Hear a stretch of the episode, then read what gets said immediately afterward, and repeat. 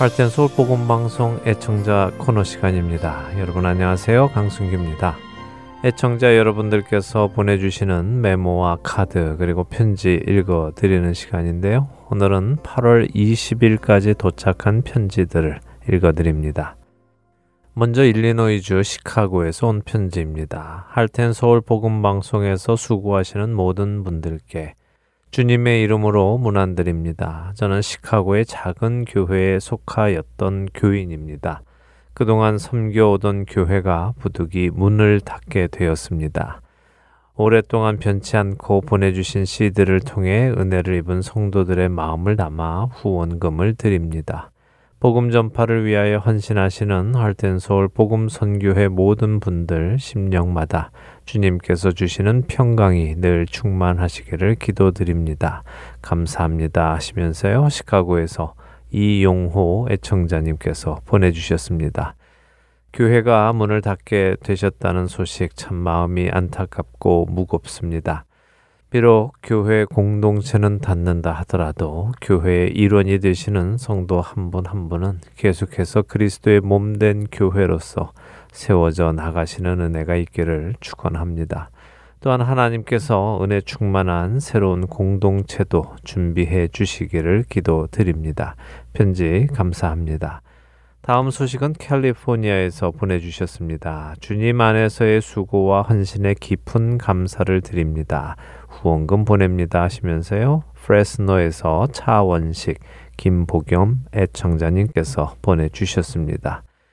또 조지아주에서도 선 리에브스 애청자님께서 후원금과 함께 하나님 감사합니다. Love you all 이라는 메모도 함께 보내주셨습니다. 마지막으로 텍사스에서 쉐론 신 애청자님께서 수고에 감사드립니다. 라는 메모와 함께 후원금 보내주셨습니다. 어려운 이 시기에도 이렇게 귀한 후원금을 보내주시는 여러분들을 통하여 필요한 곳에 하나님의 말씀이 계속해서 전해지고 있습니다. 또한 이로 인해 많은 생명들이 살아나고 주 안에서 장성해 나갑니다. 여러분 한 분한 한 분께 진심으로 감사를 드리면서요. 하나님의 충만하신 은혜가 차고 넘치기를 기도드립니다. 오늘 애청자 코너는 여기에서 마치도록 하겠습니다. 찬양 한 곡 보내드린 후에 계속해서 주안의 하나 사부로 이어드립니다. 한 주간도 주 안에서 승리하시는 여러분 되시기 바랍니다. 안녕히 계십시오.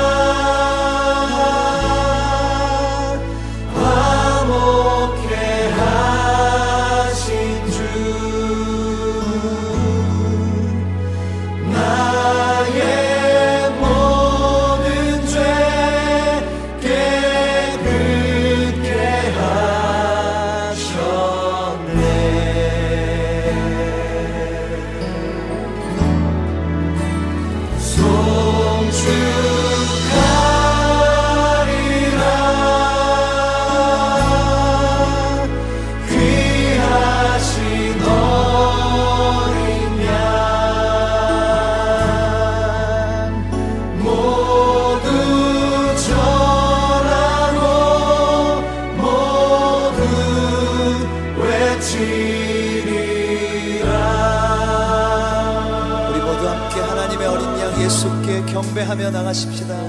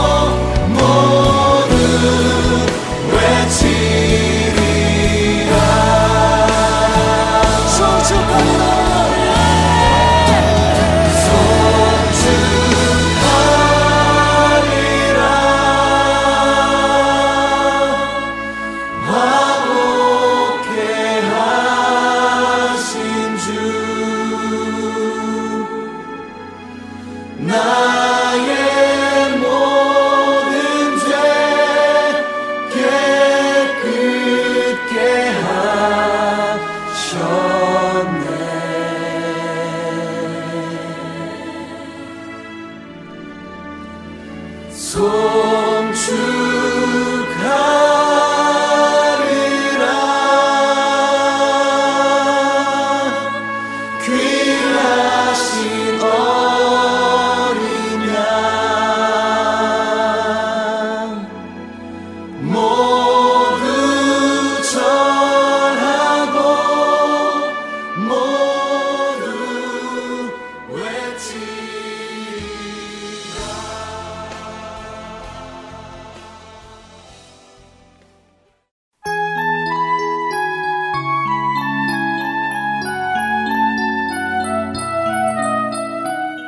여러분께서는 할텐 서울 복음 방송 주안의 하나 사부 방송을 듣고 계십니다. 주안의 하나 사부에서는 지난 방송들 중에서 신앙에 도움이 될 만한 프로그램을 모아서 다시 방송해 드리고 있습니다.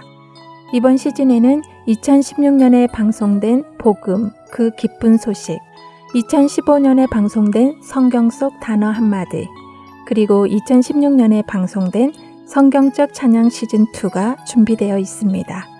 먼저 복음 그 기쁜 소식으로 이어집니다.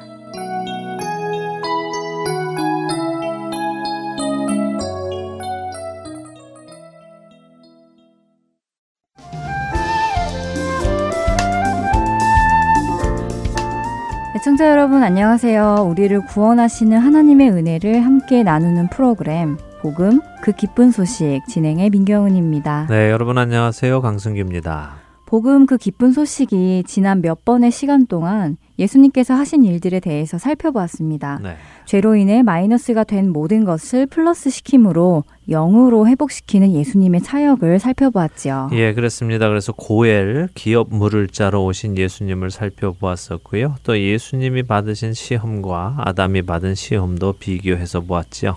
네, 특별히 지난 시간에는 죄 유혹이 와도 죄를 짓고 싶은 유혹은 들지 않으시는 예수님의 성품에 대해 나눠 보았습니다. 네, 그랬죠. 어, 민경은 아나운서가 시험을 받을 때 죄를 짓고 싶은 생각이 없는 것은 시험에 의미가 없는 것이 아니냐 하는 질문을 하셨었죠. 네, 죄를 짓고 싶은 생각이 없으신데 시험을 해봐야 무슨 소용이 있겠는가 하는 생각이 들더라고요. 네. 하지만 지난 시간 나누면서 이해가 되었습니다. 시험을 받는다는 것의 의미가 꼭 죄를 짓고 싶은 마음이 떠올라야 한다는 것은 아닌 것이지요. 그렇죠. 우리는 시험을 받는다 하면 죄를 짓고 싶은 유혹이 오는 것을 생각합니다만 완전한 의인이신 예수님, 죄를 알지도 못하시는 그분은 죄를 짓고 싶은 생각 자체가 들지 않으시죠. 그렇지만 그것이 배가 고프시지 않으셨다는 의미는 아닌 것이었습니다. 40일을 금식하셨기 때문에 배는 고프셨지만 그렇다고 해서 죄를 지을 마음이 드신 것은 아니지요. 아담과 하와를 보더라도요, 그들이 배가 고파서 죄를 지은 것은 아니라는 것을 알 수 있지요. 아, 그렇네요. 그들이 배가 고파서 선악을 알게 하는 나무의 열매를 따 먹은 것이 아니라 뱀의 말을 믿고 미혹되어서 먹은 것이지요. 네, 맞습니다. 그래서 배가 고파서 죄를 지었다 하는 것은 핑계고요. 본질은 하나님의 말씀을 믿느냐 아니면 믿지 않느냐 하는 문제인 것입니다. 예수님은 언제나 하나님 아버지의 말씀만을 들으셨고 그 말씀대로 행하신 분입니다. 자, 이렇게 예수님의 시험의 의미도 우리가 살펴보았는데요. 오늘은 예수님 하면 떠오르는 단어가 많이 있는데요. 그 중에서도 가장 자주 예수님을 표현하는 단어를 좀 보려고 합니다. 어, 예수님을 표현하는 단어는 많이 있는데 어떤 단어이지요? 그리스도, 구세주, 주님, 또 하나님의 어린 양, 세상의 빛, 말씀, 진리, 길, 생명, 뭐 너무 많잖아요. 예, 아이고 정말 많네요. 또 다 맞는 말씀이고요. 어, 그만큼 예수님은 한 분이시면서도 정말 많은 역할을 감당하신 분이신데요. 그 중에서도 하나님의 어린 양이라는 표현에 대해서 알아보도록 하겠습니다. 하나님의 어린 양이요. 네. 어, 그렇지요. 세례 요한이 예수님을 소개할 때 보라 세상 죄를 지고 가는 하나님의 어린 양이로다 하면서 소개하시지요. 맞습니다. 요한복음 1장 29절에서 그렇게 소개를 하십니다. 뭐 그리스도인이라면 왜 예수님이 하나님의 어린 양이신지는 다들 들어보셔서 아실 것입니다. 네, 그렇지요. 이스라엘이 애굽에서 나올 때열 가지 재앙을 하나님께서 애굽에 보내셨고 그 중에 마지막 재앙은 애굽에서 난 모든 것 중에 첫째는 다 죽는 재앙이었지요. 그렇습니다. 사람과 짐승을 다 포함해서 애굽에서 난 생명이 있는 첫 번째 것은 모두 죽게 되었지요. 바로 그때 하나님께서는 이스라엘 백성들에게 6월절 어린 양을 잡아 그 피를 문에 바르게 하셨고 네. 하나님이 부리시는 죽음의 신이 그 피를 보고 그 집은 생명을 거두지 않으셨잖아요. 네. 그래서 죽음이 넘어간다.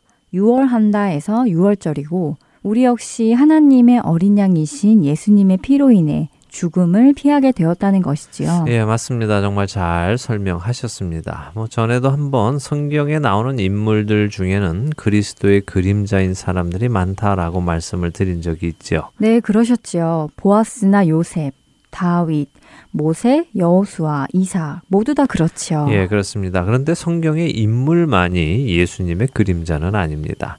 성경의 다른 부분들, 그러니까 율법이나 제사도 예수님의 그림자이기도 하지요. 누가복음 24장 27절은 이렇게 말씀하십니다. 이에 모세와 모든 선지자의 글로 시작하여 모든 성경에 쓴 바 자기에 관한 것을 자세히 설명하시니라. 어, 엠마오로 가는 두 제자에게 나타나셔서 말씀을 풀어주시는 예수님의 모습이군요. 네, 그렇죠. 그리고 또 요한복음 5장 39절에서는 성경이 곧 내게 대하여 증언하는 것이니라 하시면서 예수님께서 친히 성경이 예수님에 대해 기록한 것이다 라고 말씀하시기도 합니다. 네. 어, 당시 예수님이 말씀하신 성경이란 뭘까요? 그것은 구약 성경을 지칭하는 것이죠. 자, 이런 말씀을 드리는 이유는요, 성경에 쓰여진 목적이 무엇인가 우리가 생각해 보기 원해서인데요. 성경이 쓰여진 이유 중 가장 큰 이유는 하나님께서는 하나님께서 어떻게 자기 백성을 구원해 나가실 것인지에 대해 알려주시기 원하셔서입니다. 아무것도 모르고 무지하게 자기 죄에서 죽는 것이 아니라 내가 너희를 창조한 창조주인데 너희를 창조한 이유는 너희를 죽게 하려는 것이 아니라 너희를 살게 하려는 것이다. 비록 너희가 스스로 죽기를 결정했어도 나는 너희를 그렇게 스스로 죽게끔 내버려 두지 않고 너희에게 다시 생명을, 영원한 생명을 주기 원한다. 내가 그것을 원하며 그 일을 할 것을 나는 역사 속에서 확증했고 너희가 그것을 알기 원한다. 하나님께서는 성경을 통해서 이렇게 말씀하시는 것이죠. 어, 그러게요. 하나님을 잘 모를 때는 성경이 어려운 책인 것 같고 해야 할 일, 하지 말아야 할 일, 이런 것들을 나열하신 뭔가 딱딱한 책이라는 생각을 많이 가지고 있었는데요. 네. 성경을 읽으면 읽을수록 또 하나님을 알아가면 알아갈수록 하나님께서 성경을 통해 하나님께서 하나님이신 것, 또 하나님께서 구원하시기 원하신다는 것을 더 알아가게 되는 것 같습니다. 그렇습니다. 자, 말씀드린 대로 그래서 성경을 보면 우리는 하나님의 구원의 역사를 보게 됩니다. 하나님은 성경의 인물들만이 아니라 성경의 제사와 율법까지 사용하셔서 그분의 구원의 본체이신 예수 그리스도를 바라보게 하십니다. 우리가 방금 나누었던 6월절 어린 양 역시 마찬가지죠. 우리는 예수님께서 6월절 어린 양으로 죽으셨다는 사실은 잘 압니다. 그러나 그것을 단순히 상징적으로만 그렇다라고 생각하기도 하는데요. 어, 상징적으로만요? 예를 들면요? 어, 그러니까 예수님께서 6월절 즈음에 십자가에 못 박혀 죽으신 것이 6월절에 어린 양이 죽은 것과 같다. 이렇게 생각하고 만다는 것입니다.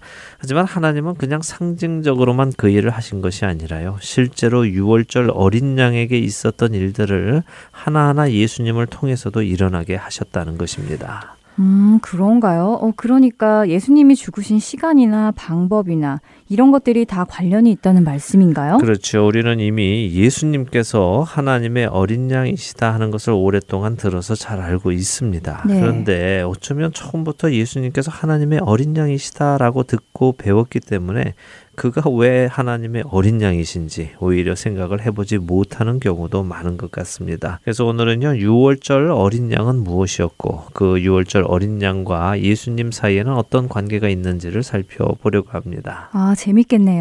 예, 먼저 6월절에 관해서는 아까 민경원 아나운서가 간단하게 설명을 해 주셨습니다. 그런데 우리가 구약 성경을 통해서 그 6월절 어린 양이 갖는 몇 가지 특징에 대해서 살펴보려고 합니다. 왜냐하면 구약은 그 특징을 기록해 놓으셨고 신약에 와서 예수님께서 그 특징을 나타내 보이심으로 해서 그분이 참된 하나님의 어린 양이심을 말씀하시고 계시기 때문이죠. 그래서 우리가 그 특징을 알아야 하는 것입니다. 민경원 아나운서는 6월절 어린 양의 특징에 대해서 알고 계시는 것이 있습니까? 글쎄요. 뭐 흠없고 점도 없어야 한다는 것 정도밖에는 모르겠는데요. 어, 그거 아주 중요한 특징이죠. 흠도 없고 점도 없어야 한다는 것. 그것은 6월절 어린 양이 되기 위한 특별한 요구 사항이었습니다. 출애굽기 12장에 보면요. 하나님께서 6월절에 대해 설명을 해 주시는데요. 12장 2절을 보면 먼저 6월절이 있는 그 달을 해의 첫 달이 되게 하라라고 하십니다. 그러니까 6월절이 있는 그 달이 새 시작을 알리는 것이니까 그 달로부터 새해라고 하라 하시는 것이죠. 어, 그렇군요. 그 달을 니산월이라고 하지 않나요? 네, 맞습니다. 니산월이라고 합니다. 정월이죠. 출애굽기 12장 3절에 보면요. 6월절에 쓸 어린 양을 그 달의 10일에 취하라고 하십니다. 그것은 10일에 죽이라는 것이 아니라 그달 10일에 양을 고르라는 말입니다. 10일에 양을 고른 후에 14일까지 간직하라고 하시죠.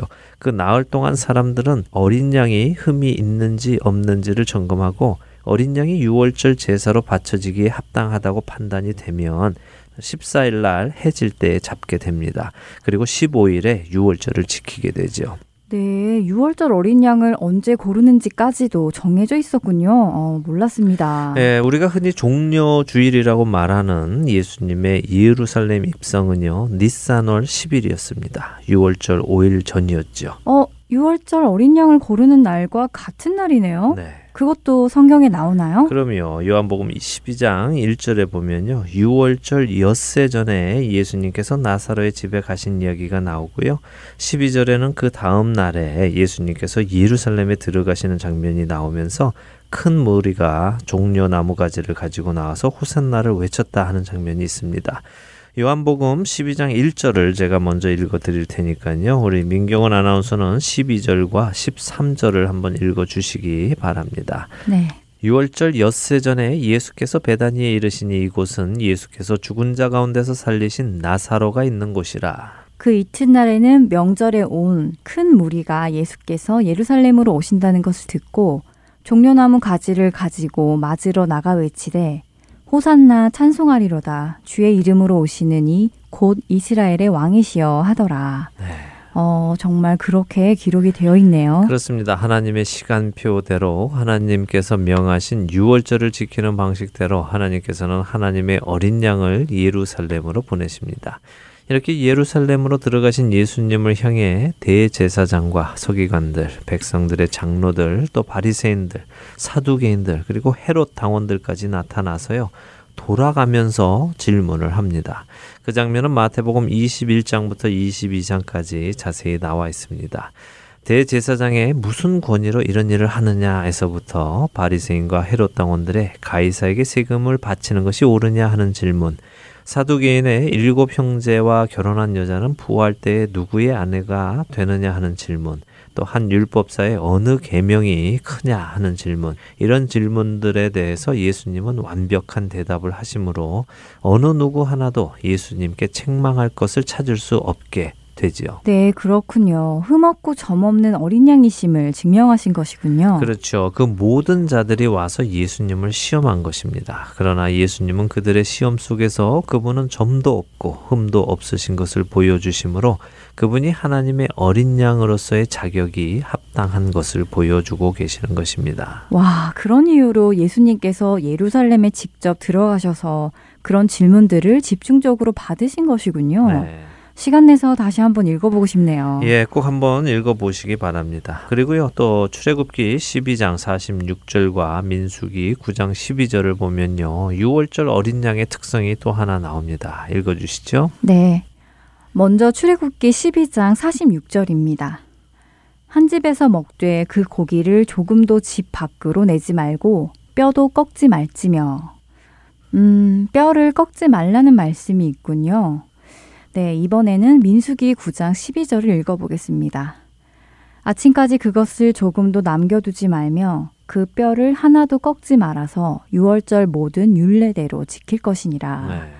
네, 역시 뼈를 꺾지 말라고 하시네요. 예수님의 십자가 사건이 떠오릅니다. 예, 그렇죠. 너무 자연스럽게 떠오르죠. 네, 예수님과 함께 양쪽에 달린 강도들은 다리 뼈가 꺾여졌지만 예수님은 이미 죽으셨기에 꺾지 않았잖아요. 네. 그것도 다 이유가 있었던 것이군요. 그럼요. 이유가 다 있었지요. 특별히 이 뼈가 꺾이지 않은 것은 유월절 어린 양의 고기를 먹을 때 그 뼈를 꺾어서는 안 되는 것과 함께요. 또 시편 34편 19절과 20절의 말씀이 응한 것이기도 합니다. 제가 읽어 드릴게요. 의인은 고난이 많으나 여호와께서 그의 모든 고난에서 건지시는도다. 그의 모든 뼈를 보호하시며 그 중에서 하나도 꺾이지 아니하도다.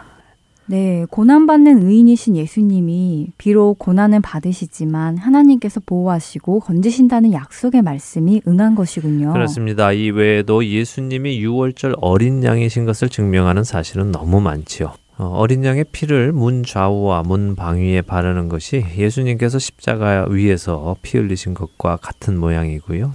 또 그 피로 인해서 죽음이 넘어가는 것도 어, 같은 것이죠. 그리고 어린 양을 잡아서 그 고기를 나누어 먹는 것처럼 예수님의 살을 먹어야 우리가 사는 것. 이 모든 것들이 예수님께서 바로 하나님의 그 어린 양이신 것을 말씀하시고 계시는 것입니다. 어, 단순히 상징적인 의미만이 아니라 실제로 어린 양으로 제물이 되셨다는 말씀이군요. 네, 맞습니다. 그분이 실제로 제물이 되어서 그 살이 찢기고 피가 흘려지고 그 몸이 우리에게 생명을 주는 양식이 되었죠. 흠도 없고 점도 없는 그 어린 양의 피가 흘려짐으로 인해서 우리의 죄로 인해 마이너스 된 모든 것이 플러스가 되었습니다.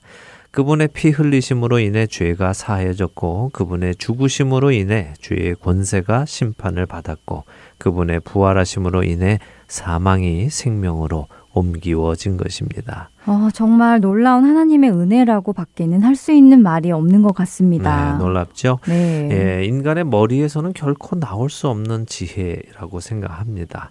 자, 그런데 예수님은 하나님의 어린 양이시기도 하셨지만요. 또 동시에 유월절 떡이기도 하시지요. 네, 6월절 만찬 때에 예수님께서는 떡을 떼시며 이는 내 몸이라고 하셨지요. 그러셨죠. 그 떡 역시 예수님을 상징하는데요. 사실 우리는 떡이라고 부르고 영어로는 또 브레드라고 부르지만요. 어, 실제 예수님이 떼신 떡은 우리가 상상하는 그런 떡은 아닙니다. 네, 저도 전에 한번 기회가 있어서 보고 먹어보았는데요. 그동안 교회에서 성찬식 때 나누어 먹던 빵하고는 너무 달라서 깜짝 놀랐었습니다. 예, 처음 보시면 많이들 놀라시죠. 어, 네. 대부분의 교회에서는 누룩이 들어가지 않은 빵을 사다가 성찬식을 하시기 때문에요. 어, 예수님께서 그런 빵을 떼시면서 나누어 주셨을 것이다라고 상상을 하기 쉽습니다만 실제 예수님께서 유월절에 떼신 떡은요 그런 떡이 아니었습니다. 히브리어로 그 떡을 마짜라고 하는데요. 사실 마짜는 떡이나 빵이라고 하기보다는 크래커에 더 가깝습니다.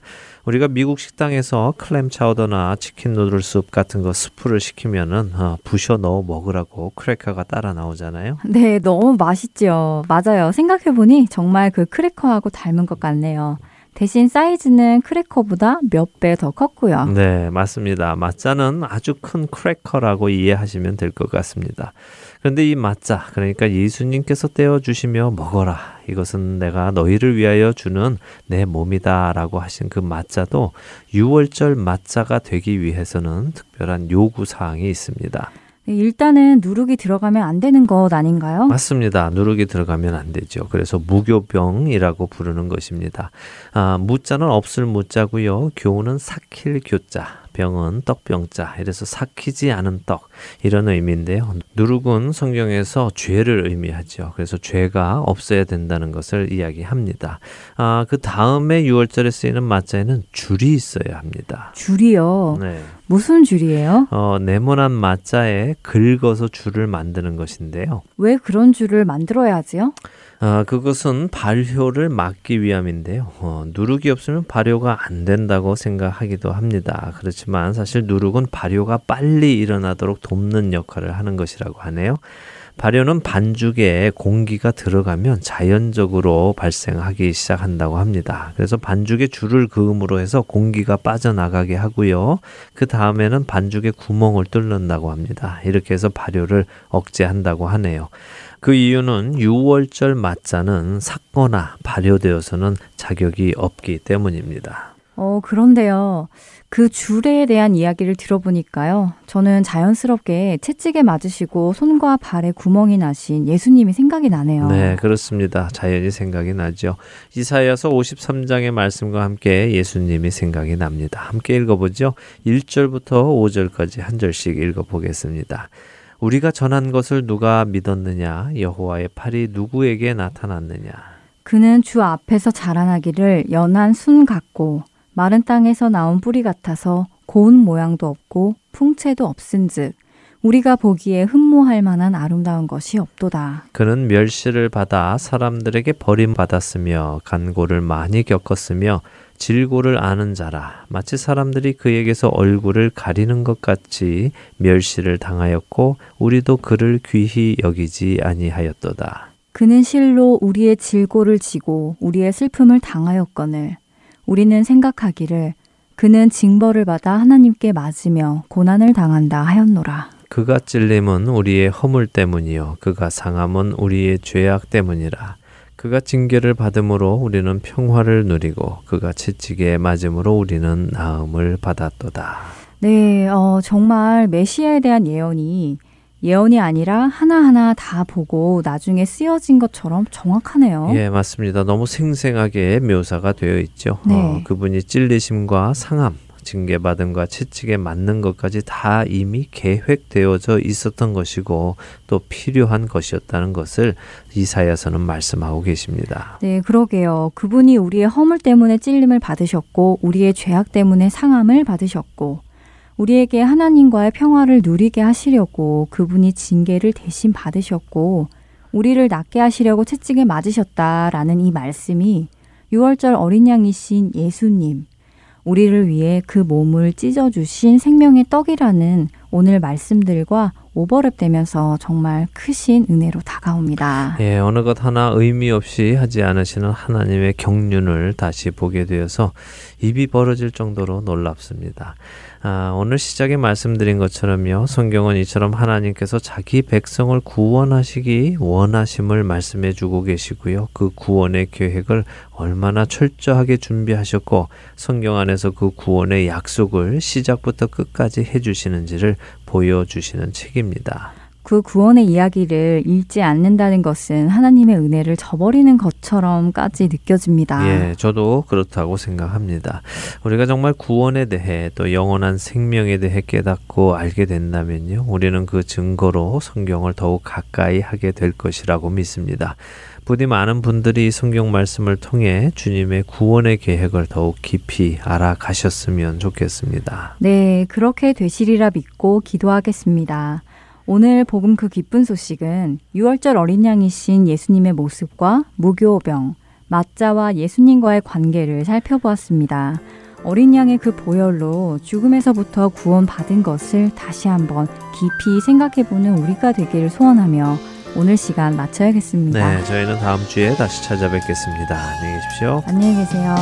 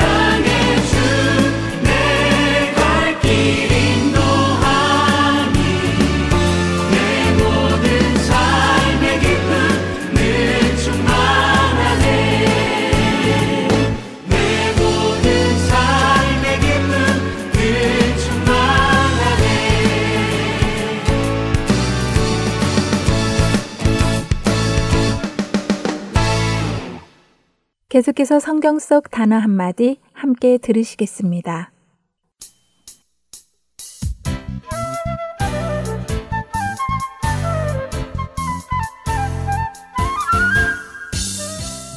여러분 안녕하세요. 성경 속 단어 한마디 진행의 이다솜입니다. 성경을 읽다 보면 정확한 뜻은 잘 모르겠지만 그 단어가 주는 어감 때문에 대충 의미를 추측하는 단어들이 간혹 있습니다. 누군가 그 단어의 뜻이 무엇이냐고 묻는다면 느낌만 가지고 있기 때문에 정확하게 설명하기는 어렵지요. 그래서 막상 무슨 뜻인지 알아보려고 사전을 찾았다가 깜짝 놀라는 경우도 있습니다. 왜냐하면 그 단어의 뜻이 제가 추측했던 그런 의미가 전혀 아닌 것을 알게 되기 때문이지요. 오늘은 그런 단어들 중 두 단어를 함께 나누어 보려고 합니다. 먼저 나누어 볼 단어는 미쁘다라는 말인데요. 고린도 후서 1장 18절 말씀에서 하나님은 미쁘시니라 또 디모데 후서 2장 13절에서 우리는 미쁨이 없을지라도 주는 항상 미쁘시니 자기를 부인하실 수 없으시리라 라고 말씀하시는데요. 미쁨, 미쁘신, 미쁘다 라는 단어를 처음 들었을 때 제 머리에 떠오르는 단어는 예쁘다였습니다. 그래서 예쁘다라는 말은 어른들은 아름다울 미라는 한자를 사용해서 미쁘다고 하시나 보다라고 혼자 추측하고 이해했지요. 그런데 사전을 찾아보았을 때는 정말 깜짝 놀랐는데요. 사전은 미쁘다라는 말의 뜻을 믿음이 있다, 믿음직하다 라는 의미의 순수 한국어라고 설명하고 있었기 때문이지요. 믿음직하다, 진실하다는 뜻을 가진 이 미쁘다는 한자가 전혀 없는 순우리말로 성경에서는 약속을 끝까지 지키는 신실함, 신실성을 강조하는 말이라고 하는데요. 이렇게 약속을 지키는 신실함을 뜻하는 우리말, 미쁘다는 개혁개정과 개혁 한글 번역본에서만 볼 수 있고요. 영어로는 faithful라고 합니다. 그렇다면 신실하다는 것은 무슨 의미일까요? 믿을 신의 열매실로 믿음직하고 거짓이 없는 착실함의 의미를 가지고 있다고 합니다. 조금 전에 읽었던 디모데후서 2장 13절의 말씀을 다시 읽어보면 우리는 신실함, 믿음이 없을지라도 주는 항상 믿을만 하시며 거짓이 없으시다 하시니 라고 읽을 수 있겠지요. 또 고린도후서 1장 18절은 하나님은 믿음직하시고 거짓이 없으시다 라고 읽을 수 있겠고요. 우리 하나님은 믿을 수 있는 분이기에 참 감사합니다. 하나님이 믿을 수 없는 분이면 우리가 어떻게 믿을 수 있겠어요? 그렇죠? 한 가지 더 나눌 단어가 있습니다. 역시 어감이 주는 느낌 때문에 다른 생각을 했던 단어입니다. 바로 외식하다입니다. 사실 우리가 일상생활에서 자주 사용하는 외식이라는 단어는 바깥에서 식사를 하는 다인아웃을 뜻하지요. 하지만 성경에서의 외식하다의 뜻은 이것과는 전혀 다른 뜻인데요. 특히 예수님께서 외식하는 자여 먼저 내눈 속에서 들보를 빼어라 라고 마태복음 7장 5절 일부에서 말씀하실 때에는 그 음성이 그리 부드럽게 들리지 않습니다. 또 마태복음 6장 5절에서 기도할 때에 외식하는 자와 같이 하지 말라고 하시는데요. 이렇게 성경에서 사용되는 외식은 표면을 의미하는 바깥 외의 자와 꾸미다, 거짓말하다, 위장하다 라는 의미를 가진 식자가 결합된 한자어입니다. 즉, 거칠에, 외면만을 장식하는 것을 의미하지요. 외식의 헬라어 원어는 휘포크리테스로 맡겨진 인물에 따라 연기하는 배우, 무대 연기자, 가면을 쓴 사람이라는 뜻이라고 합니다. 이 휘포크리테스는 휘포크리노마이에서 유래된 단어로 잘못된 요소에서 말이나 행동을 결정하다, 시치미를 떼다, 뭐뭐인 채 하다 라는 뜻의 단어에서 유래되었고 위선자를 뜻하는 영어의 히포크릿이 여기에서 유래되었지요. 즉 외식하는 자는 가면을 쓴 것처럼 거짓으로 자신을 꾸미고 있는 사람들을 말합니다. 마태복음 23장 25절에서는 외식하는 자들은 잔과 대접의 겉은 깨끗하지만 그 안에는 탐욕과 방탕으로 가득하다고 말씀하시며 마가복음 7장 6절에서는 입술로는 하나님을 공경하되 마음은 그렇지 않다며 외식하는 자들에 대해서 말씀하십니다. 다음 한 주간도 우리들의 신앙생활이 미쁜 신앙생활을 하고 있는지 외식하는 신앙생활인지 돌아보면 좋겠습니다. 오늘 성경 속 단어 한마디는 여기에서 마치겠습니다. 다음 한 주간도 평안하세요. 안녕히 계세요.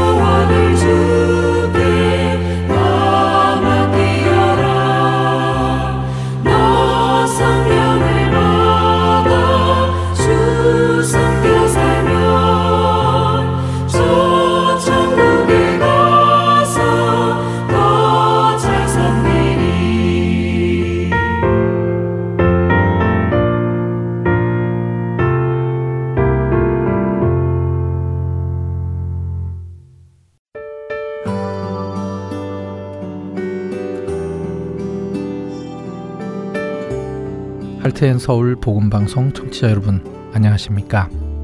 유병성 목사입니다. 세상에는 소망 없이 살아가는 영혼들이 많습니다. 본 할텐 서울 복음 방송은 그렇게 소망 없이 살아가고 있는 이들에게 참된 소망이신 구주 예수 그리스도를 전하는 메신저입니다. 귀 있는 자들에게 예수님만이 참된 소망이며 생명이심을 널리 알리는 이 사역을 위해 기도와 물질로 동참하기 원하시는 분들은 전화번호 602-866-8999으로 문의 주시기 바랍니다.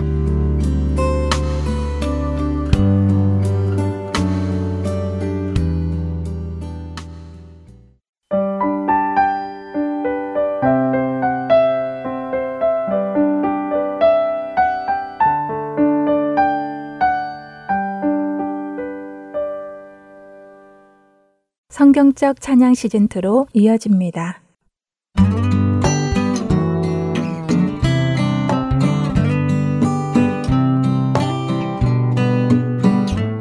애청자 여러분 안녕하세요. 하나님께 드리기에 합당한 찬양이 무엇인지 나누고 함께 불러보는 성경적 찬양 시즌2 진행의 박윤규입니다. 지난주에는 World is the Lamb라는 찬양곡을 나누어 보았습니다. 사랑으로 오셔서 우리의 죄와 수치를 대신 짊어지시고 십자가에 못 박혀 죽으심으로 우리의 죄의 삭슬 다 지불하신 예수님의 그 은혜와 그 사랑에 감사해야 하는 것에 나누어 보았습니다. 그리고 예수님께서는 그 누구도 비교할 수 없을 정도로 높으시고 존귀하신 분이시지만 우리를 위하여 가장 낮은 모습으로 십자가에서 죽으셨습니다. 요한계시록 5장 12절 말씀 큰 음성으로 이르되 죽임을 당하신 어린 양은 능력과 부와 지혜와 힘과 존귀와 영광과 찬송을 받으시기에 합당하도다 하더라. 예수님께서는 만왕의 왕이시며 모든 만물의 통치자이시고 우리의 모든 영광과 권세를 받으시기에 합당하신 유일한 분이시라는 것이죠. 이렇게 예수님이 어떤 분이신지 우리가 말씀을 통하여 알았다면 우리는 더 이상 아무렇게나 분위기에 휩쓸려 찬양하는 것이 아니라 우리의 영혼으로 호흡으로 거룩하고 구별되게 찬양을 드려야 한다는 것도 말씀을 드렸습니다. 지난 한 주 동안 애청자 여러분들께서 여러분들의 영혼과 호흡으로 거룩한 찬양을 모든 피조물의 찬양을 받으시기에 합당하신 유일한 예수님께 드리는 여러분 되셨으리라 믿습니다. 네, 오늘 나눠볼 곡 또한 예수님의 살아계심을 찬양하는 찬양곡인데요. 바로 살아계신 주, 영어로는 Because He Lives라는 찬양곡입니다. 많이들 아시는 곡이죠. 어, 저에게는 개인적으로 이 곡이 참 특별합니다. 왜냐하면 찬양의 근본적인 중심을 흔들어주고 바꾸어줬던 곡이기 때문인데요. 저는 찬양을 듣고 부르기 시작했을 때 젊은 층들이 부르는 곡 이외에는 다른 곡들을 거들떠 보진 않았습니다. 그런데 이 살아계신 주라는 찬양곡을 처음 듣고 부르는데 어, 화려하지 않은 음악 속에서 꾸밈이 없는 가사가 굉장히 새롭게 다가왔습니다.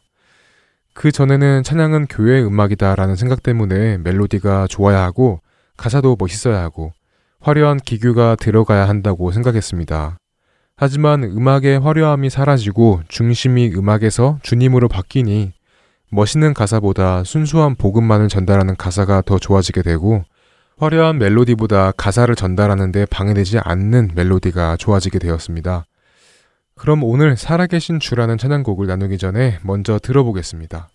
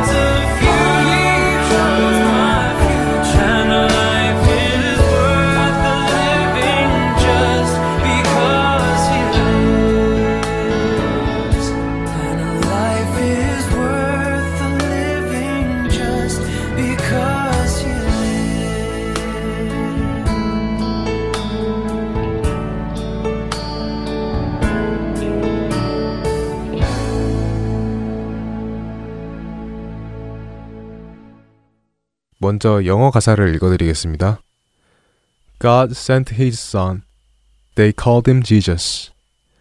He came to love, heal, and forgive. He lived and died to buy my pardon. An empty grave is there to prove my Savior lives. 해석하면 하나님께서 그 아들을 보내셨습니다. 그분의 이름은 예수입니다. 그분은 사랑하시기 위해, 치유하시기 위해, 그리고 용서하시기 위해 이 땅에 오셨습니다. 그분은 나의 죄를 사해 주시기 위해 이 땅에 오셔서 사시고 죽으셨지만 그분의 비어 있는 무덤이 그분이 다시 살아나셔서 나의 구원자가 되신 것을 증거합니다. 한국어 가사는 주 하나님 독생자 예수 날 위하여 오시었네. 내 모든 죄 다 사하시고 죽음에서 부활하신 나의 구세주라고 되어 있습니다. 가사는 짧지만 참으로 멋진 고백입니다. 예수님을 이 가사보다 더 잘 표현할 수 있을까 할 정도로 예수님을 잘 표현한 가사라고 생각이 됩니다. 마치 마태복음 16장 15절 16절 말씀 이르시되 너희는 나를 누구라 하느냐 시몬 베드로가 대답하여 이르되 주는 그리스도이시요 살아계신 하나님의 아들이시니이다 라고 베드로가 예수님을 표현한 것처럼 말이죠. 지난주에 이어서 같은 의미의 가사들이 표현되고 있습니다. 하나님의 독생자 예수님은 우리의 죄를 짊어지기 위하여 우리를 구원하시기 위하여 죽으시고 죽음에서 부활하신 분이라고 말이죠. 이 세상에서 예수님의 은혜와 사랑을 찬양하는 것만큼 값진 일이 또 있을까요? 이 세상 무엇도 예수님보다 귀한 것, 값진 것, 소중한 것은 없습니다. 그런 예수님의 사망을 이기시고 부활하신 그 전능하심을 찬양하면 좋겠습니다. 고린도전서 15장 20절 말씀. 그러나 이제 그리스도께서 죽은 자 가운데서 다시 살아나사 잠자는 자들의 첫 열매가 되셨도다.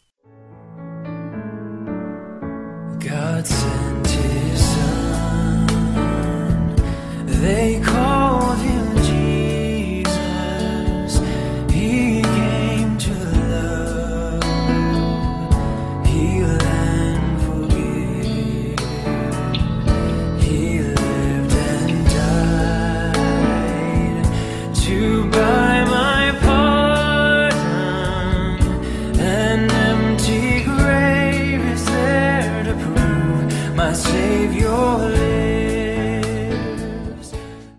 2절 가사는 영어 가사를 먼저 이해하고 한국어 가사를 보면 조금 더 쉽게 이해가 갑니다. 영어로 먼저 읽어드리겠습니다. How sweet to hold a newborn baby and feel the pride and joy he gives. But greater still the calm assurance. This child can face uncertain days because he lives. 갓 태어난 나의 아기를 품에 품는 것은 정말 행복한 일입니다. 그 아기는 나의 자랑이며 기쁨이죠. 그러나 이 행복과 자랑과 기쁨보다 더 큰 마음의 평화가 옵니다. 그것은 이 아기가 앞으로 만날 불확실한 날들도 주님이 살아계시기에 이겨낼 것이라는 것입니다.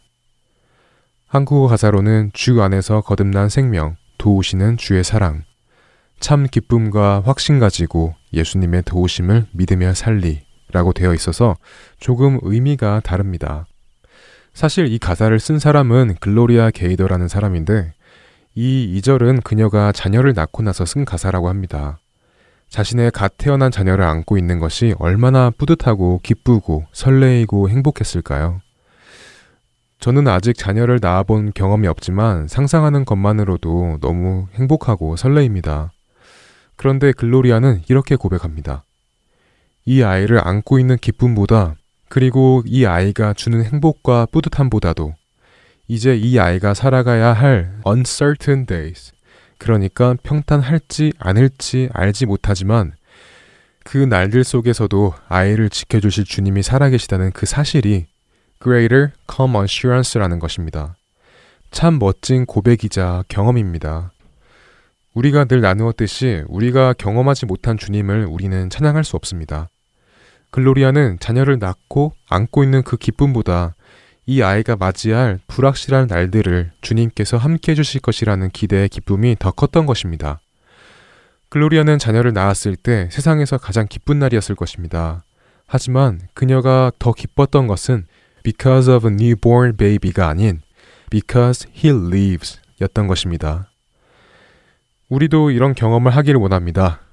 우리가 기쁜 이유는 무슨 일이 생기고 무언가를 얻었기 때문에 아닌 살아계신 주, 살아계신 주님을 느낄 수 있는 경험이 있기 때문이 말이죠. 이절을 함께 불러보겠습니다.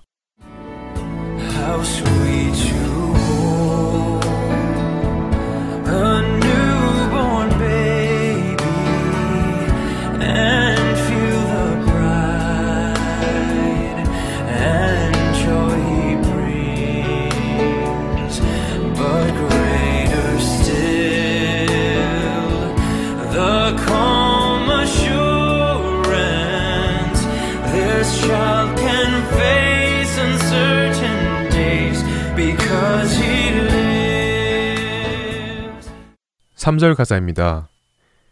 And then one day I will cross the river. I will fight life's final war with pain. And then as death gives way to victory, I will see the lights of glory and I will know he lives. 언젠가 나는 그 강을 건너가리. 인생의 마지막 전쟁을 죽을 힘을 다해 싸우리. 그리고 죽음을 이기고 승리할 때 나는 영광의 빛을 보며 그분의 살아계심을 알게 되리. 한국어 가사는 그 언젠가 주 뵐 때까지 주를 위해 싸우리라. 승리의 길 멀고 험해도 주님께서 나의 앞길 지켜주시리. 저는 이 가사를 보면 마태복음 7장 13절, 14절 말씀이 떠오릅니다.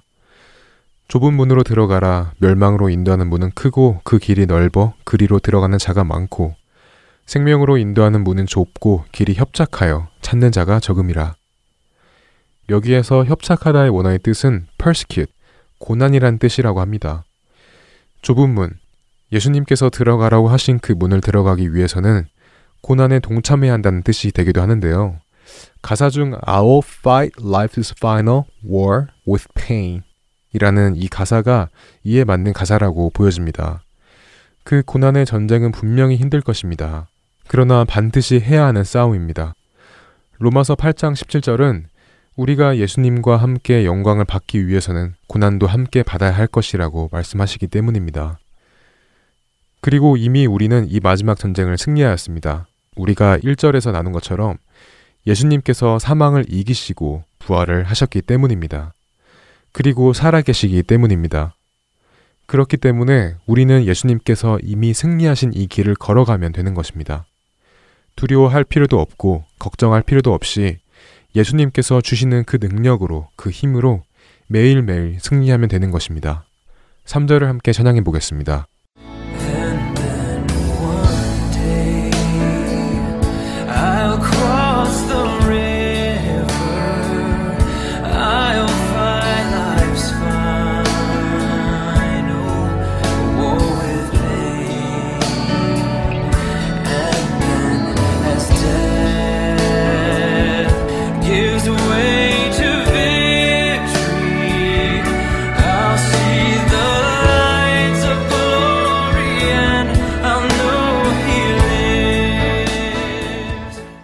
이 곡의 클라이맥스라고 할 수 있겠죠. 바로 코러스를 읽어드리겠습니다. Because he lives, I can face tomorrow. Because he lives, all fear is gone. Because I know he holds the future, and life is worth the living, just because he lives. 주님이 살아계시기에 나는 내일을 마주할 수 있습니다. 주님이 살아계시기 때문에 모든 두려움은 사라졌습니다. 나는 주님이 나의 앞날을 붙드시는 분이라는 것을 알기에 삶은 살아갈 만한 가치가 있는 것입니다. 단지 주님이 살아계시기에. 한국어 가사로는 살아계신 주, 나의 참된 소망, 걱정, 근심 전혀 없네. 사랑의 주, 내 갈 길 인도하니, 내 모든 삶의 기쁨 늘 충만하네. 사실 이 곡은 영어 가사와 한국어 가사의 차이가 꽤 있습니다. 그러나 그 두 가사가 다 나름대로 잘 쓰여졌다고 생각됩니다. 1절 예수님께서 이 땅에 오시고 우리의 죄를 짊어지시고 죽으시고 그리고 다시 부활하셔서 지금도 살아계신다는 것을 말해줍니다. 2절, 내 삶에서 느끼는 기쁨과 즐거움과 행복은 주님이 살아계셔서 나의 앞길을 지켜주실 것이라는 내용이죠. 3절, 주님을 다시 만나기 전 이 영적 전쟁에서 지지 않고 주님께서 날마다 주시는 능력과 힘으로 승리하여 주님의 영광과 살아계심을 온전히 느낄 수 있다는 내용입니다. 이렇게 모든 가사에서 예수님에 대한 복음을 고백하다 코러스에서는 고백보다는 예수님의 살아계심을 선포하고 있는 것입니다. 예수님께서 살아계시기에 내일의 두려움과 걱정과 근심이 없이 마주할 수 있음을 말이죠. 우리가 삶에서 가장 크게 걱정하는 먹고 마시고 입는 것 또한 예수님께서는 마태복음 6장 25절 말씀을 통해 무엇을 먹을까, 무엇을 마실까, 무엇을 입을까 염려하지 말라고 하십니다. 여러분들은 지금까지 어떤 마음으로 어떤 생각으로 내일을 마주하며 오셨나요? 아직 일어나지 않은 일을 걱정하고 근심하며 내일을 마주하고 계시지 않으셨나요? 이 부족한 믿음을 가진 우리들을 보고 예수님께서는 이렇게 말씀하셨습니다. 마태복음 6장 34절 말씀입니다. 그러므로 내일 일을 위하여 염려하지 말라. 내일 일은 내일이 염려할 것이요. 한날의 괴로움은 그날로 족하니라. 주님이 살아계시기에 우리는 무엇이 올지 모르는 우리의 내일을 마주할 수 있는 것입니다. 우리가 그럼에도 불구하고 다음 날의 일을 걱정하고 근심한다면 우리는 주님의 살아계심을 온전히 믿는다고 할 수 없을 것입니다. 살아계시는 주님을 경험하기를 바랍니다. 살아계신 주님을 온전히 경험하여 이 곡의 작사자의 고백이 아닌 나의 주님을 온전히 찬양으로 고백하는 우리 모두가 되기를 소망합니다. 성경적 찬양 시즌2 여기에서 마치겠습니다. 감사합니다. 안녕히 계세요.